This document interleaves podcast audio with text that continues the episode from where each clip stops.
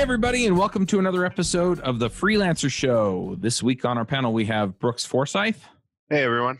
We have another new panelist, and that's Brad Large. Hey, how's it going? Brad, do you want to introduce yourself real quick? Sure. So, my name is Brad Large. I'm out of Columbus, Ohio.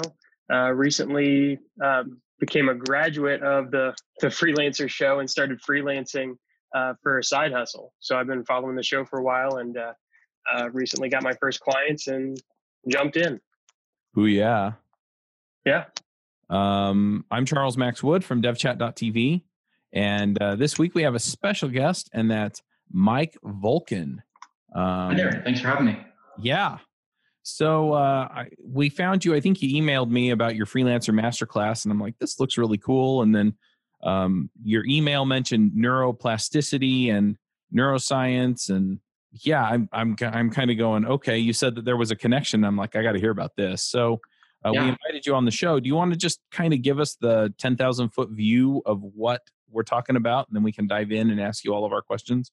Um, yeah, so um, neuroscience, neuroplasticity, all that's getting really exciting, especially in the last decade, if not the last five years, because it's only until recently scientists have been able to actually use technology to see inside your brain and see the connections that are happening and see the effect that is occurring with certain thoughts, certain actions, certain emotions.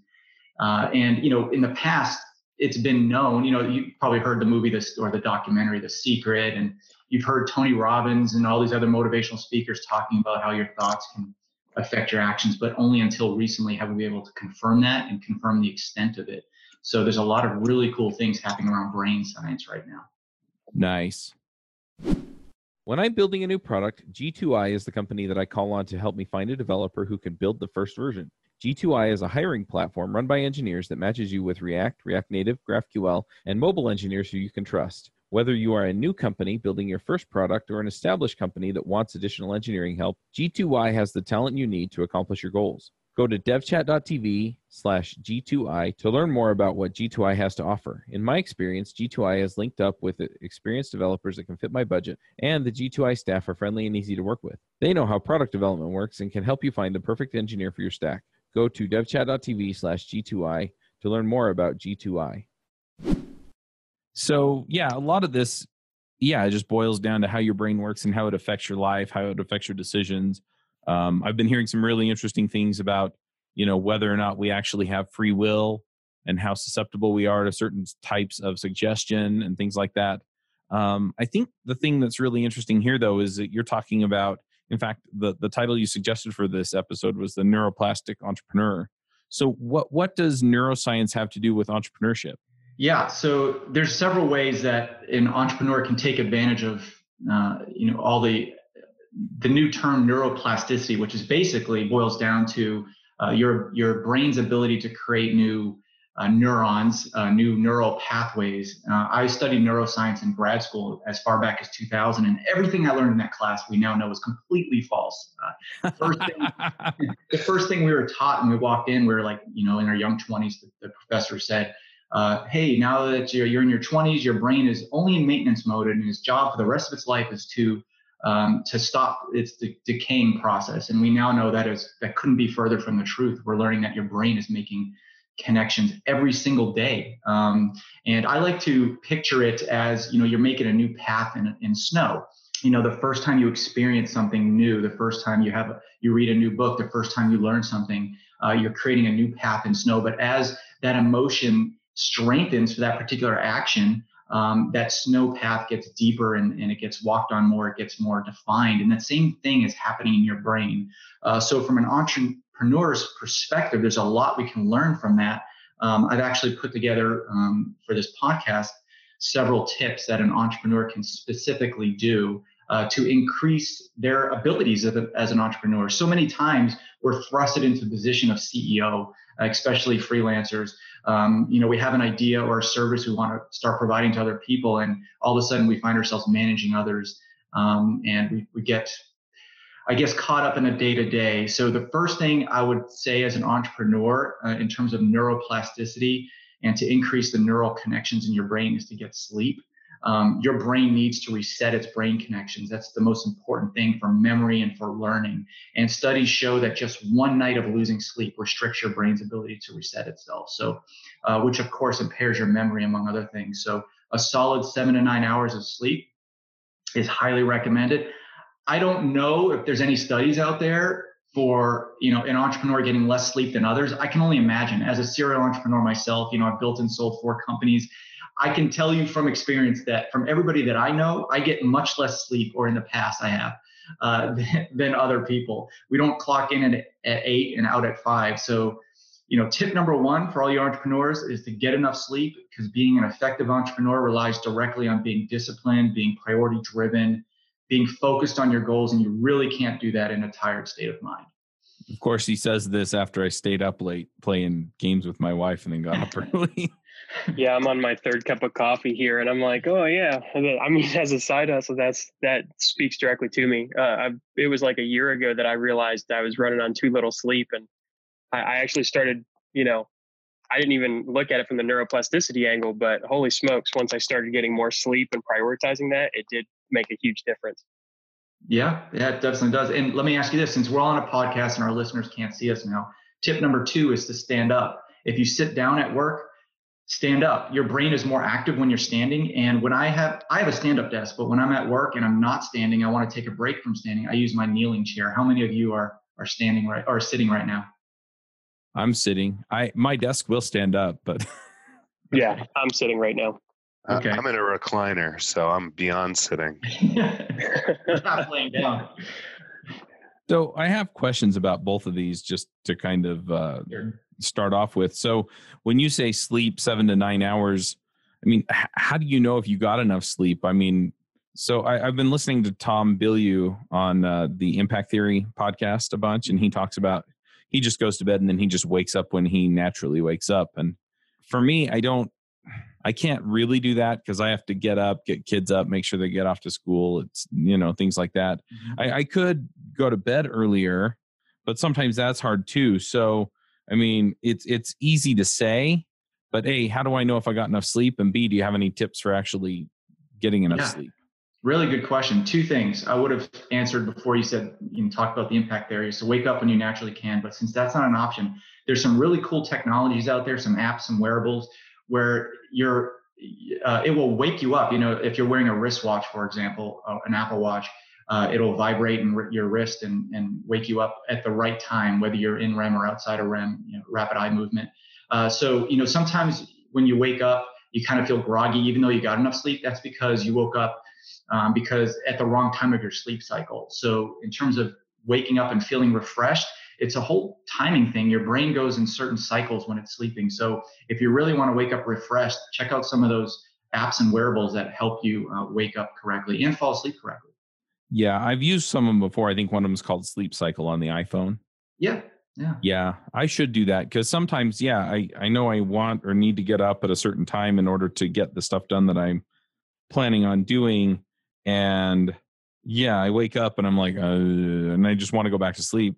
And then sometimes I wake up and I'm ready to get out of bed. And so, and I think, I think you're right. I think that's what it is, is I'm just, I'm starting to come around because of the alarm at about the time that uh, you know I'm I'm kind of at the the higher cycle, you know, closer to awakeness. Yeah, and you know another minor tip that won't appeal to a lot of people, but um, something that helps you wake up as well. And I kind of do it. It's a daily affirmations. Three things that you're thankful for on that day uh, that kind of gets you excited uh, and focused for the day. Uh, whether it be something in your life or some, you know, a new contract you signed as a freelancer, some work you want to do that you really enjoy, uh, maybe you're taking half a day off, whatever the case. Just say it to yourself in an action statement, not like, you know, I am going to, more like I will. Um, and that really helps you wake up too uh, from a mental perspective and get those neurons working. So I, I do Correct, something yeah. s- similar. I have a sweet tooth, so I think uh, what what sort of dessert could I sneak out of the kitchen? You know, that, that pulls me right out of bed. If there's something like leftover brownies, um, I'm up and out of there. You're reclining with brownies at seven o'clock in the morning. This is uh, we got to do some changes here. Well, yeah. How far am I from the cookies? yeah. Yeah, that's interesting. I, I, thought it was kind of funny that you brought up the sleep cycle thing because when I was in the military doing uh, aircraft maintenance, you slept when you could, right? And that didn't always line up with a cycle. And so there were definitely times where you'd be out there, you know, trying to catch some Z's and then just wake up and it was almost worse. And then I read an article uh, a few years later about the most scientifically perfect nap called the nappuccino. And you you basically chug a coffee, you sleep for 20 to 25 minutes, and then wake up so that you don't pick up any what's called sleep inertia. And if you're really down, like if you're not getting enough sleep, that can like give you a jolt. But you know, I, I don't think that's a long term solution to get a you know miss a bunch of sleep and then pull a bunch of nappuccinos. But uh, it definitely does help. Yeah, you don't definitely don't want your aircraft maintenance personnel falling asleep or being unfocused. It's like, oh, we put in the engine backward. You want to figure that out midair or something. Yeah, yeah, it's a whole different level of mess up when uh, when it's on aircraft. so, yeah. Well, thanks for your service. You were in the Air Force. Yeah, I was. Yeah. Very good. Yeah, I have a brother-in-law in the Air National Guard, and he does avionics and stuff. So. Oh, that's cool. Yeah, I was in the Army for eight years, and one thing they definitely don't want you to do in basic training is sleep. That was uh, the first thing. That, uh, any any more than four and a half or five hours, you, uh, you consider yourself lucky. Yeah, yeah. Sleep deprivation. Yeah, yeah. Uh, oh, let's go. If you want to go through another tip. Um, what was your second tip? Because I had a question about that too, and I can't. Oh, the, the, standing up uh, or using a kneeling chair, using a stand-up right. desk or a kneeling chair. So some people have trouble standing up for a long period. Do you have any recommendations as far as how much you should do it and ways to make that easier? Yeah, um, I'm actually reading a really good book right now that talked about the science behind that. It's called Peak Performance. If anybody wants to check it out.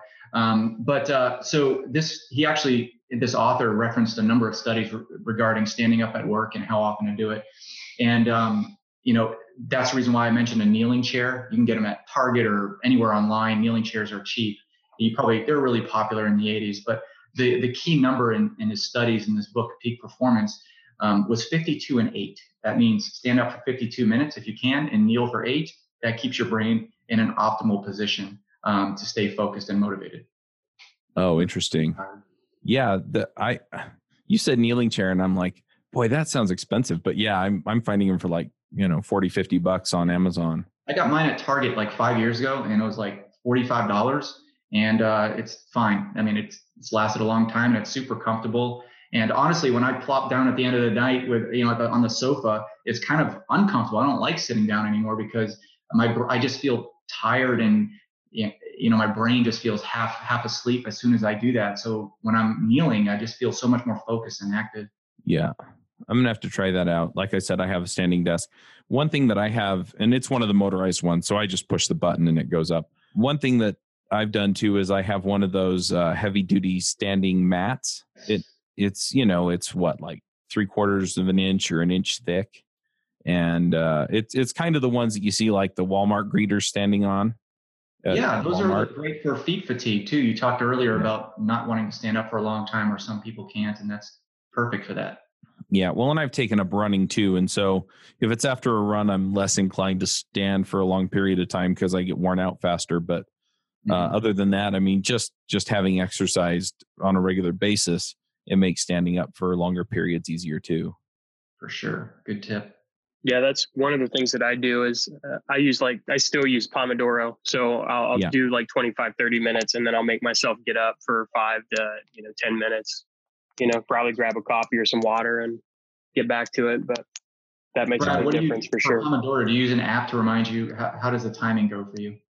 Uh, it's almost ingrained in my head at this point. I've been doing it for about two years, but the there are great timers out there. If you just search Pomodoro timer, like you know, just um, from any browser, it'll pop one up. I know Google has one that they use, and there are a ton. I think there are a few free apps on uh, iPhone and Android for it as well. Um, yeah, I was looking yeah, I mean, extension yesterday for that.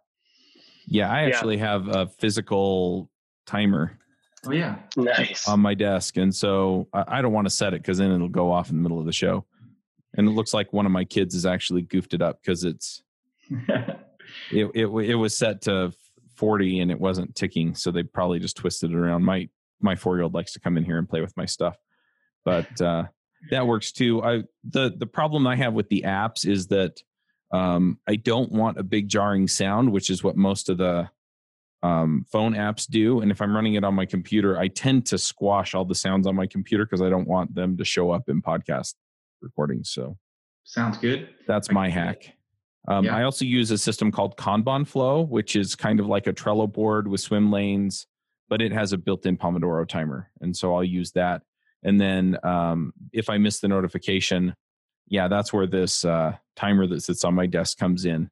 Is that if I miss that timer, usually this thing will go off 30 seconds after, and then it's like, oh, and the Pomodoro. Yeah, is the Kanban Flow within Trello, or is that a separate company? No, it's a separate company, kanbanflow.com. Interesting. I'll check it out. Good tip. Yep. I'll actually post. Um, my friend John has a video on how he uses it because he doesn't use it strictly like you use a Trello board. He uses each swim lane as a different day, and then, or each column is a different day, and then you just kind of plan the tasks that you want to spend pomodoros on in each day. Very cool. That does sound neat. Yeah. Anyway, what's your next tip? Sorry. Next tip. Next tip to continue learning. You need to learn something new, learn a new language, read a new book, play a new sport strengthen your skills as an entrepreneur by taking an online course, whatever sounds fun to you. If you exercise, try a new workout, you know, learning something new strengthens the brain and keeps it very neuroplastic. That means you're, you know, when I say neuroplastic, that means your neurons are making more connections, making deeper connections. And speaking of exercising, that's another thing you can do to help your brain because exercising increases the oxygen supply to your brain, which helps in a number of levels. And you talked about, you know, putting a foam mat, whether it's a wobble board type of mat. Um, you know, even sitting or standing at your desk could be some form of exercise to keep your core engaged. That dramatically helps your focus. Uh, so that you know, continuing to learn and as a subset, um, even exercising while working out without even realizing you're exercising uh, vastly improves the neural connections in your brain. Brooks, did you want to give us some tips on exercising at work with your brownies in your recliner? so the only thing I'll say is my wife after years of uh, she she let me get a dog, and uh, that has increased my exercise uh, okay. tenfold. Um, you know, take them on walks. Yeah. What yeah. kind of dog? Uh, it's a mix. It's half a German Shepherd, half a poodle. Okay, so the dog is um very active. Oh yeah, yeah, yeah, yeah. So you know, I'm doing at least three miles a day, um, just walking. Wow. Nice. Yeah, so great. Which which has helped a, a lot in my energy and things like that. I think so. It's good. All right. So for all your freelancers out there who don't have dogs, who want to increase the neural connections in your brain, go get a dog. Yeah. That's a great tip. One one tip that I found that worked for me, I ran a marathon in in October, and the thing that worked for me to get me out was just hiring a coach. Wow. So yeah. I mean, then I, I had a workout every day. I didn't have to do anything other than just yeah. Congrats on that marathon. Go do it. yeah, that's that's one thing. I I wanted to do a half marathon, you know, just bucket list kind of thing.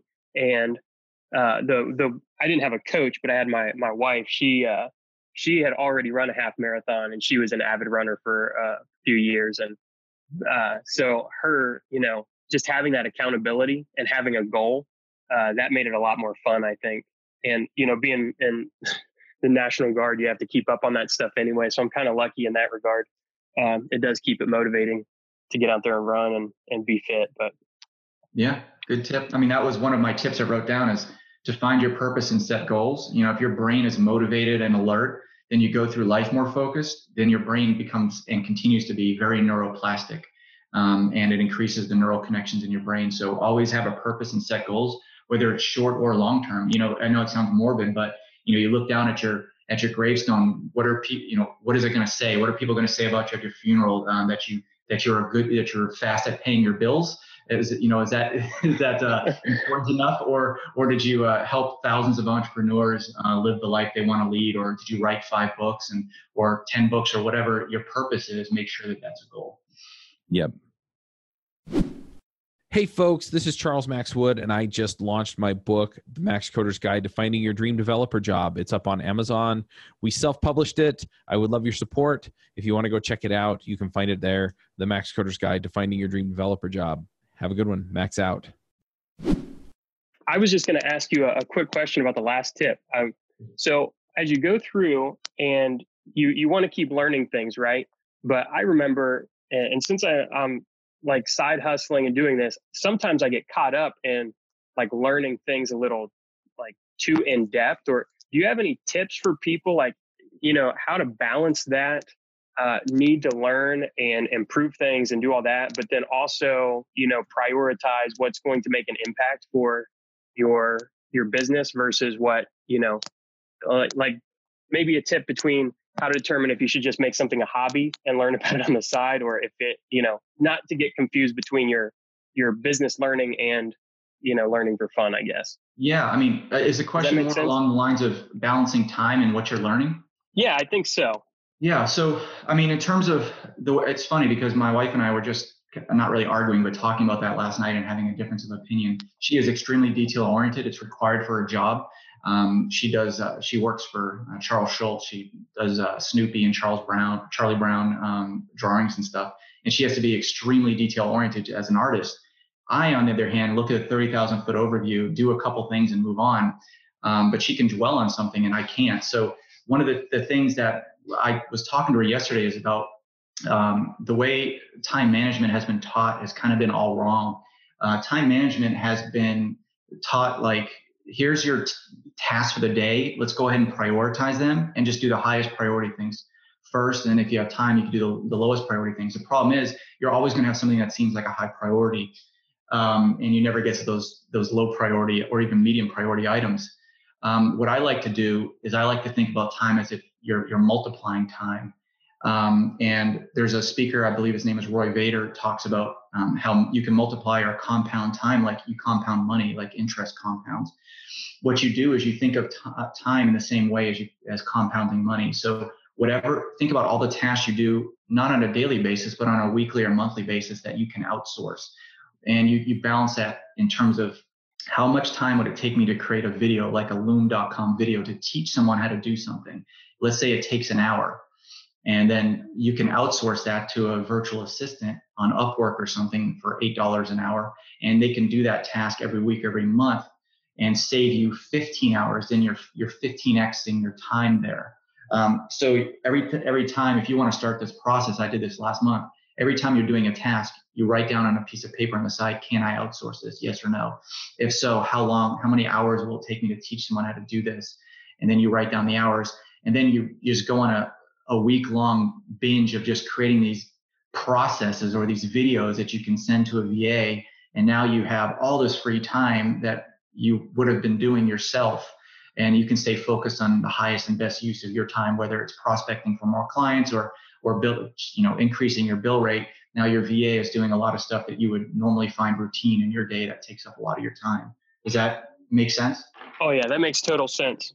And part of the reason that I was asking is recently I, I did a uh, like freelancer workshop by Seth Godin. Like I went through his freelancer workshop, and the one of the biggest key takeaway or one of the key takeaways I had was that um, all these people were offering these different perspectives about things that you know they couldn't outsource or and i was you know i'm from an it background so i was like oh you could automate that easily or you you know if you had a system in place you might be able to chunk that up and but what the takeaway I had was in offering this advice was, man, I need to take my own medicine here. There are a lot of things that I could implement systems leverage here and, and get my time back. And, uh, you know, eh, I think just regularly looking at that and having some kind of outside perspective could go a long way towards that. So, no, it was really good to hear your process there about how you, you know, even going through your daily lists, whether you say, hey, can I outsource this or not? I think that's something that if you build into your your systems, your process, that that could definitely compound your time, as you said.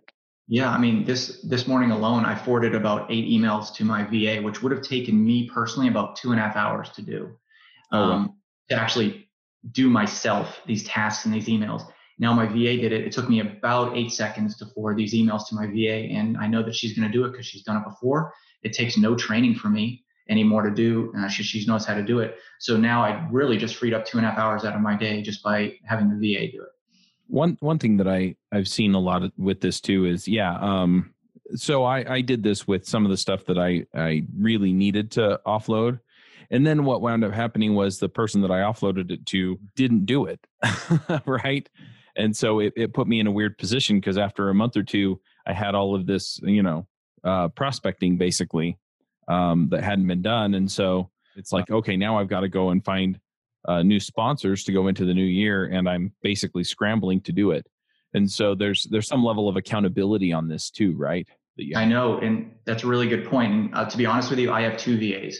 So um, I, for example, this is the flow. I forward those emails to my primary VA, my virtual assistant, uh, those eight that I just told you about, and I have another VA that makes sure it gets done, and she has Trello cards, and then I just make sure the Trello cards are checked off and moved um, from one location to another in Trello. Um, that means um, somebody is staying accountable because I don't want to spend my time looking and checking over stuff because that, that takes just as long as doing it sometimes. Right. So now I have two VAs. They're about eight dollars an hour, and I have one that doesn't even know the other one exists, and all she does is check to make sure stuff is done. Um, so now I have two VAs for 16 bucks an hour doing at least two and a half, if not four hours of work for me a day. And I can go out and I can bill clients at $190 an hour, which is my bill rate right now. And now I'm making a lot more money than, than I was in the past just by outsourcing. Yeah, it makes sense. Going back to the learning for a minute, um, I'm a little curious on that. Um, you mentioned like learning a language or something mm-hmm. like that. And so are you talking about because like i could go learn seo right or i could mm-hmm. go learn things that are you know directly applicable to my business are you talking about that kind of learning or are you talking about the sort of learning a language or um, picking up a skill that's not directly related to your business? Good question and here's my answer. It depends. Okay so you can learn something within your trade to strengthen your skills that absolutely creates new neural pathways and the neuroplasticity in your brain. However, if you feel you're at the point where you're stressed at work and you're too full, um, you know, at the end of the day where you're just like, oh, I didn't have enough time in the day, that's when you should continue learning something outside of your normal trade. It just keeps your brain active and keeps those neural pathways, um, keeps you creating new neural pathways in your brain, keeps it very neuroplastic. So it really depends if you feel stressed out at work, if your plate is full, then I wouldn't um, take time to learn SEO and you can learn you know, how to ski or, or read a new book or whatever the case may be, whatever you've always wanted to learn but never really took the time to do. Yeah, that makes a lot of sense to me. I mean, I think back when I get heads down in code and I, you know, I get, oh, I'm almost like reinforcing the same behaviors and the same looking at, I mean, I look at the same spot in the code. I, I keep going back. It can't be that. And then when I step away and even if I watch a movie or read a book or whatever, by the time I come back to it, it's like I shook something loose and it's, I instantly see the bug or the issue that I was having. Yeah, very true. Yeah, I, I agree with that. I think uh, one of the things I picked up a couple years ago was taking care of uh, coral reefs. Uh, you know, growing coral in a saltwater tank. And there's a lot of science behind that, and when I get tired of just the day to day, I can dive into that and and learn more about that. That's great, and there's a lot to learn about that too. I have a, oh yeah, and I'm never never stop learning. So. Yeah, I think that's always funny because the the hobbies of engineers are always different. Like that's it's like an extremely technical scientific hobby, which is great. And I jumped into brewing my own beer, and everybody was like, "Oh, you just want cheap beer?" No, they, they come and see like all my setup for you know steeping the grain and figuring out the recipes and do it. I have more fun coming up with the recipes than I do you know uh, anything else. But just the the engineering process behind it and creating the creativity behind it, it's both kind of exciting. So it's always interesting to hear other engineers' hobbies. yeah, I guess everybody's different on what they want to learn. I've had I've taught freelancers um, this tr- you know tip of learning whatever they want to learn outside of work, and I asked them what they're learning, and some of the some of the answers are surprising. Some of the things I would have never thought. Oh, I always wanted to learn how to do floral arrangements, or you know stuff I would have never thought of. But hey, whatever floats your boat. I'm really right now. I'm into um, reading. My goal is to read eight books a day. I'm sorry, eight eight books a month. Um, so I'm trying to you know knock out a couple a week, and that's something I've never really been a reader, but I'm making a focused effort to do so. And I just I can tell you I feel more focused at work, more energized. Uh, whether it's regarding you know my passion, which is tennis, or being a better entrepreneur, I'm you know I have three books on being a better entrepreneur and five on tennis, and um, it just keeps me uh, keeps me very neuroplastic. Yeah, I um, think that's. Oh, go ahead. Yeah, I was going to say one one more tip for you guys in terms of neuroplasticity. My last tip would be to reduce stress.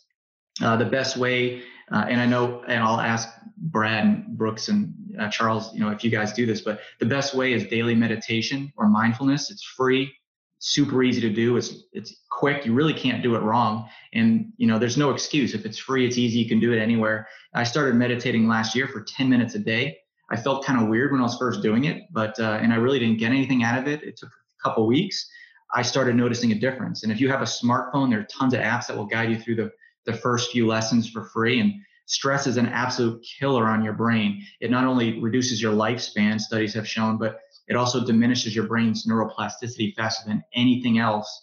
Um, and us humans are more stressed and distracted from the present moment than, than ever before. And meditation will help with that. I mean, if you're against meditating, the next best, best thing is is to unplug from your your technology, connect with nature, go for a hike, go camping, or even travel. And I don't mean like traveling on a plane. You could just go some somewhere in your car you've never been before in your city near where you live. Um, so I guess I'll I'll kick this back to you guys. Have you ever done meditation, or do you practice it daily or weekly? Yeah, so I started uh, doing the.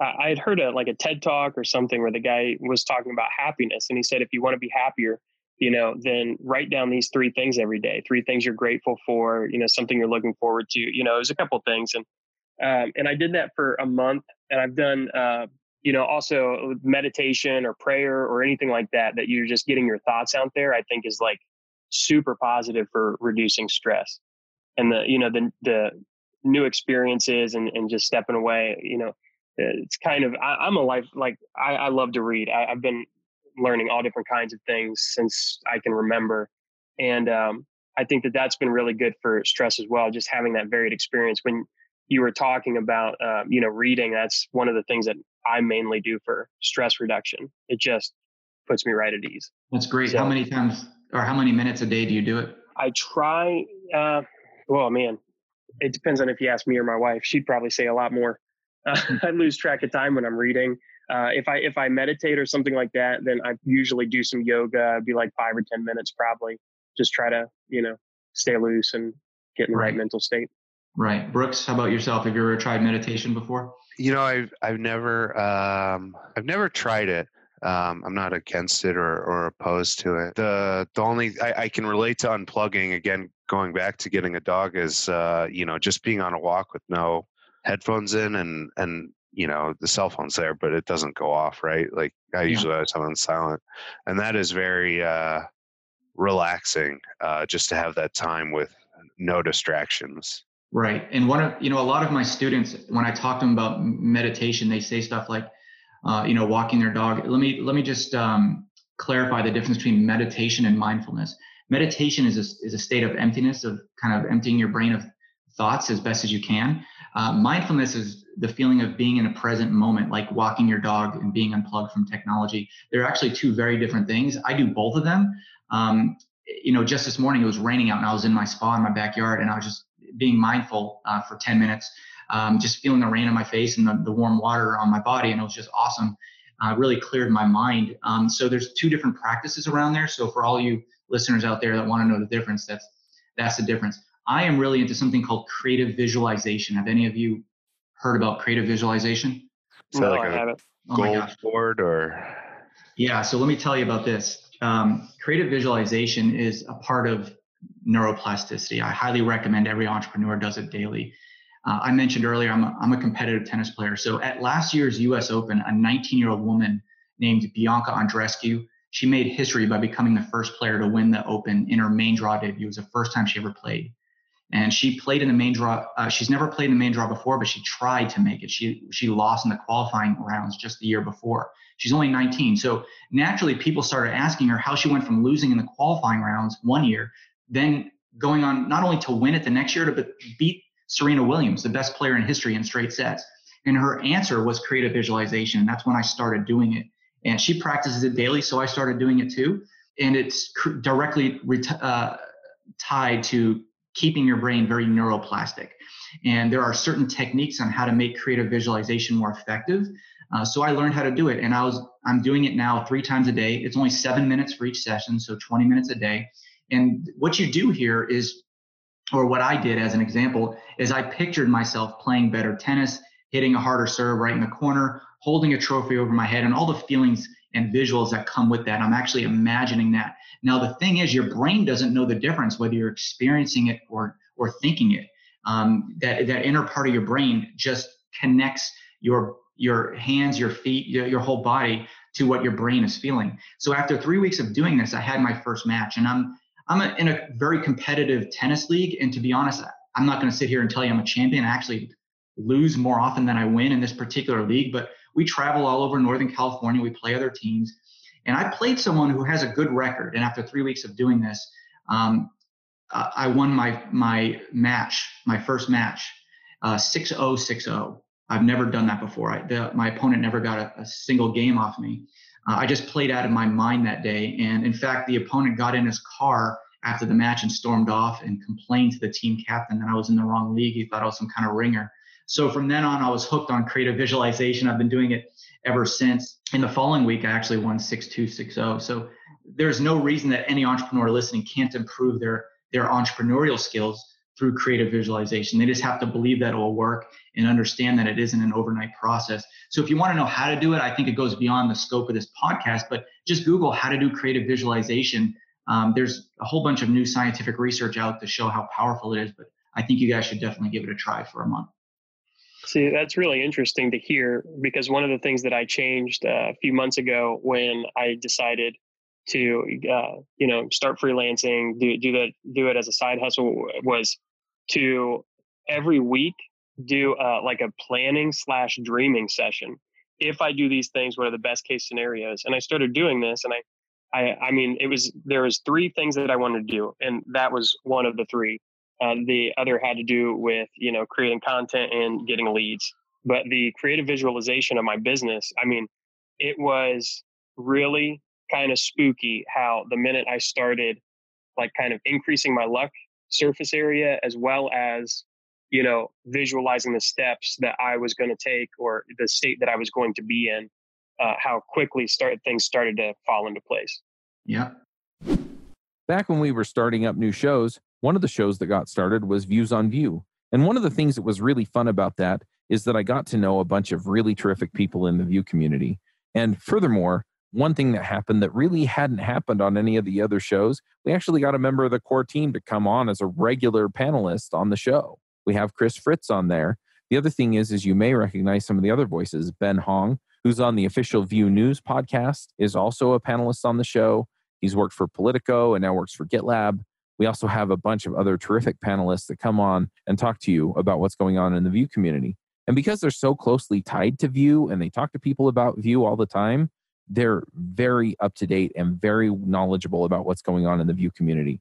So if you're looking for a way to learn Vue.js, or if you're looking for a way to stay current with Vue.js and kind of have the water cooler conversations you wish you could have about it in places where maybe they're not using it, then definitely check it out. You can find it at viewsonvue.com. It's amazing. Once your brain has some kind of goal, uh, it will go after it even subconsciously. Um, there is a uh, some self-help creative visualization aids online. The best one that I found is by a guy named Shad uh, Helmstetter. Um, he has these audio pieces you can download. I just did one on financial success. So I've been all month been listening to his audio, his self-talk audio tapes on financial success. Um, but he wrote The Power of Neuroplasticity and, and talks about creative visualization. So um, what you can do, Brad, is just continue to think about that um, kind of visual vision board that you've created for yourself and your goals.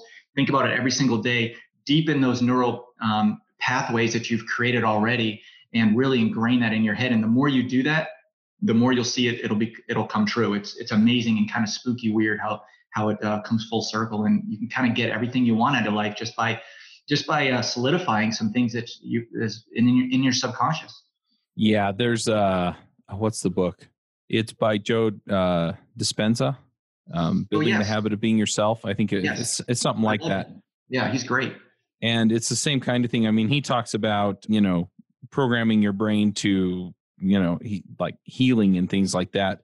Um, and and there's a lot of power in that kind of visualization. And I, I really really enjoyed his his book and his outlook. And he has some uh, he has some meditations that run for like an hour and a half that will walk you through a lot of this stuff too. But it's it's fascinating to me just how powerful the brain is and how if you give it a problem to work on, it'll figure out how to solve it. And so by yeah. by doing this kind of work, you can really make a lot of headway. Agreed. It's uh I was very hesitant at first. I always thought that was some kind of California hippy dippy stuff. Um, but uh, you know, now that I start doing it, I am all in. So uh, I just uh, I'm, I look for chances now to take a 10 minute break and do some creative visualization because I'm just excited about all the things that can be done, whether it's on a personal life or professional life. It uh, it can help in every aspect. Yeah. One one other thing I'm going to throw in here. So I did a challenge. Um, I started in June. I finished it in in October, and it's called 75 Hard. And uh, essentially, it's you work out twice a day for 45 minutes. Uh, one of the exercise sessions have to be outside. Um, you have to read a book for 10 minutes, or no, you have to read 10 pages out of a book. Sorry, you have to stick to your diet. You have to post to social media, and you have to drink uh, a gallon of water every day. And if you if you break the chain on any given day, if you mess one up, you have to start over. And that's why I started in June. It's a 75 day challenge and finished in October is because I messed it up a whole bunch of times um, getting it going. And incidentally, it was funny because I finished 75 hard a week after I finished the marathon, and 75 hard was the harder of the two. but you know, we're talking about visualization. So, so a lot of this stuff that we talked about before, you know, as far as like you know eating right and learning something and all this stuff, you know, that all comes in in the first phase. But he's got another phase, and in the second phase, it's you have to do a power list um, and so you have to write at least three things down and get them done every day. And then the other one is is you have to add in uh, visualization, and so you have to spend ten minutes visualizing what you want and how you're going to get it, um, and and doing this kind of visualization like you're talking about. And then he also adds in you have to take a, a cold shower for uh, I think five minutes or one minute I can't remember. Um, I'm getting ready to start it up, so I've got to go figure out what that is. But um, it's it's interesting too because all of these different things that we're talking about are things that you know successful people do. It's it's not just this woo woo crap out there that people are making up. That sounds amazing. I think brooks and i are going to start that tomorrow right brooks? Sounds good. All right. I'm gonna i lost 40 pounds doing it but yeah. Really? 75 hard. Is that uh, 75 days i imagine right? Yes okay very cool yeah i'll put a link in the show notes or in the chat for the show notes okay no, I think that's really good. I think it's funny that, you know, because I'm the I'm the same way. As soon as I got over the fact that I felt like it was just woo woo and I just put my ego aside and started doing it, I feel like it makes a difference. And I mean, it makes sense too when you look at, you know, just as far back as we go, people have been saying these things about meditating, praying, all these different aspects of getting your mind in the right state. I mean, it, it definitely, there's got, I feel like there are a lot of things like this that we're finally putting, you know, science or words behind that we've kind of already intuitively known. Yeah, and now that there's science backing it, we can believe that it's true that much more, which makes it more powerful. Other than that, before that, it was just like theory, and people kind of laughed it off in some respect. But uh, now that it's true and we can measure the results, it's uh, really cool what, what can what can happen. Yeah, I've also found though that some of this stuff is more effective for some people than others. For example, um, people talk about meditation, you know, just sitting and, um, you know, kind of quietly being. And I've never had that really pay off in a big way for me at all. But, you know, I mean, it feels good and it's relaxing for me, but that's about it. But, you know, some of this other stuff, I mean, it's, it's a big deal for me.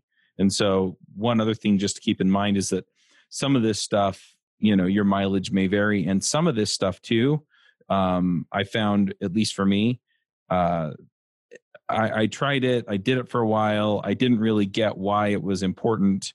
And then, you know, as I kind of matured into some of it, I figured out, oh, wow, now this is starting to pay off. And then other parts of it, I'm still waiting for it to pay off. So it just, you know, if it doesn't pay off for you right away, there's not necessarily something wrong with you. Um, I mean, try refining your technique because there may be something there, but you know, um, some of it's discipline some of it is just to you know take practice and some of it may never really pay off for you the same way it pays off for someone else. Yeah and sometimes you don't even know it's paying off. Someone has to tell you like i was in traffic the other day and somebody cut me off and i didn't really it didn't bother me but my wife says you know a month ago that you would have been screaming at that person. I'm like you know what? I would have. You're right. And i think it's that meditation i've been doing and she's like i think so. So i didn't even notice it. You know, I think that's a really important call out too, because especially for entrepreneurs, freelancers, you know we lose sight of that everything about this is your own journey. So looking at the effects that you're going to get out of something is important like understanding that other people's journeys that you're seeing or you know you can you can do everything that somebody else did right to build their freelancing and their business up but you know you you have to find your journey and that's the hard thing about this is you know it's hard to find that community aspect especially when everybody's kind of having to do what works for their situation because they're all different. Very true. Well and i always want that easy win right? I want it to pay off today not you know in in 3 months yeah, that's the problem with a lot of the the stuff that you know I was talking about today. The creative visualization, the meditation, the all the other tips. You know, it, some of them aren't instant, and it takes two, three weeks, if not two months, to start to see some benefits. And especially us Americans, we want to see things now. We want our burger in a minute or less, and we start complaining with the manager, "Where's my burger?" So um, yeah, it just it takes a little bit of patience. It's just like going to the gym. You know, you don't go to the gym once and expect to have huge biceps. You know, you got to go you know, every single day and work at it. Yeah, anything don't. anything worthwhile, I mean, is worth working towards. And that's something that uh, you know, part of the reason that it took me so long to to get into freelancing was, you know, just fear of the unknown, wanting to, you know, not one, but there's also this uh, aspect where you just you when I started, I was trying to go for the quick wins. I was trying to find those things out. And if they didn't work out, I'd get really frustrated. When I switched my mindset and looked at, you know, like my podcast superheroes and my freelance superheroes, I was like, these guys have been doing this for a long time. I have to stop comparing where I'm at with where any of these people are at and just do the work. And once I took that mindset of, I'm just going to do, you know, what I know is going to pay off for my long term goals and stop looking for the short wins, actually, that's when the short wins started happening as well, just as like a side effect. Very good point. That actually goes into the book I'm writing um, called Undervalued. Um, it's for all those entrepreneurs who see these Seth Godins out there with millions of followers and just want to be like them. You know, I'm, I'm, I take him through the process of, you know, stop the envying and start building your audience, start building your brand, start building your reputation. And that's what the, the entire book focuses on. So I'm glad you brought that up. So now I can plug my book that's coming out. nice. Yeah, I think that's an important thing. I just did, like I said, I just did the Seth Godin, the freelancer workshop, and it is hilarious how they break down your assumptions in the first few weeks of it. And and it seems like you know it's almost like the the boot camp model where they break you down and so they can build you into what they want. Well, they take the your freelancer, uh, you know, how you've been doing things, and they make you analyze them and uh, you know they they say now what assumptions are you making about what you should be or what you should do? And just drop those and just figure out what you want. Very cool. I'll have to take the class. Awesome. So anything else on the list that we should jump into? You know i gave five solid tips. Um, you know if if you wanted to go out and try to increase the neuroplasticity of your brain i think uh, those five tips i gave you will definitely get you in the right you know get you going in the right spot. I mean, if you want to deep dive into this, uh, you can go buy the book called The Power of Neuroplasticity. It's by Shad Helmstetter. Um, yeah, I think uh, I think that's good for now. I could talk all day about neuroplasticity, but let's keep it to those five main tips and not not get too in the weeds. Yeah. So besides that book, are there other authoritative sources that you know you can rely on? Because there's a lot that I think the reason we're leery of some of this is because there's woo woo crap out there, right? That you know it it doesn't help or it doesn't help as much, and so you know how do you figure out you know what what what information you can rely on here? Yeah, it's tough. I mean, in every every industry, you've got those gurus who have a big following, but they just spout out stuff that's just not true. I mean, as a marketer, I'll tell you that. Uh, I spend a lot of my time uh, fixing stuff that other marketers have done uh, totally incorrectly, but they sold themselves very well. And I think it's the same case in the whole world of neuroplasticity. You've got uh, some pundits out there who don't really understand what it is and are putting out false information. So I'm doing my best to just um, put every every tip I put out there uh, is backed by some kind of study or scientific research, so it's validated by a, a, a real science scientist or a scientific study by a college. Cool. All right. Well, let's go ahead and do some picks. Brooks, do you have some picks for us? Yeah, sure. So, uh, speaking on the, you know, um, self help or, um, you know, being a an entrepreneur, I've I've gotten back into using uh, Nirvana HQ. It's the get things done, um, basically digital digitized instead of the notebook. Uh, I don't know if you're familiar with the GTD method, but um, this is an app that you know um, you can put all your to dos and and everything in there. Um, that I've I dropped out of using it for a while, and then I started using it last couple weeks, and it's really gotten me organized again. Awesome, uh, Brad. Do you have some picks for us? Yeah. So since we are talking about um, exercise and you know how that affects your mental state, there's a book called Spark by uh, John Ratey. It is fantastic. It goes over like you know how exercise affects brain function and things like that. It was a pretty interesting read, and I took I got some good takeaways from it. And then I'm gonna plug Seth Godin's freelancer workshop. Uh, I'm finishing that up, and it has been amazing, uh, offering perspective on you know how I can grow my freelancing, embrace my freelancing, and you know kind of grow what I'm doing and into what I want it to be. Uh, and you know, it, has got a lot about like niching down and finding your audience and things like that. Which uh, that was a big pain point for me getting started was finding a niche and trying to, you know, I felt like I was forcing it for forever, and I was trying to like do all different kind of weird stuff. And I don't know why it was difficult, but it really helped me with that. So I'll plug that as well. Nice. Um, I've been picking Christmas movies uh, for the the last few weeks. Uh, this is the last week I'm going to be doing it. So I'm going to pick some classics, one that I really like that isn't actually an older movie. Sorry. Um, and then I'm going to pick one that, you know, is my favorite one that I have to watch every year.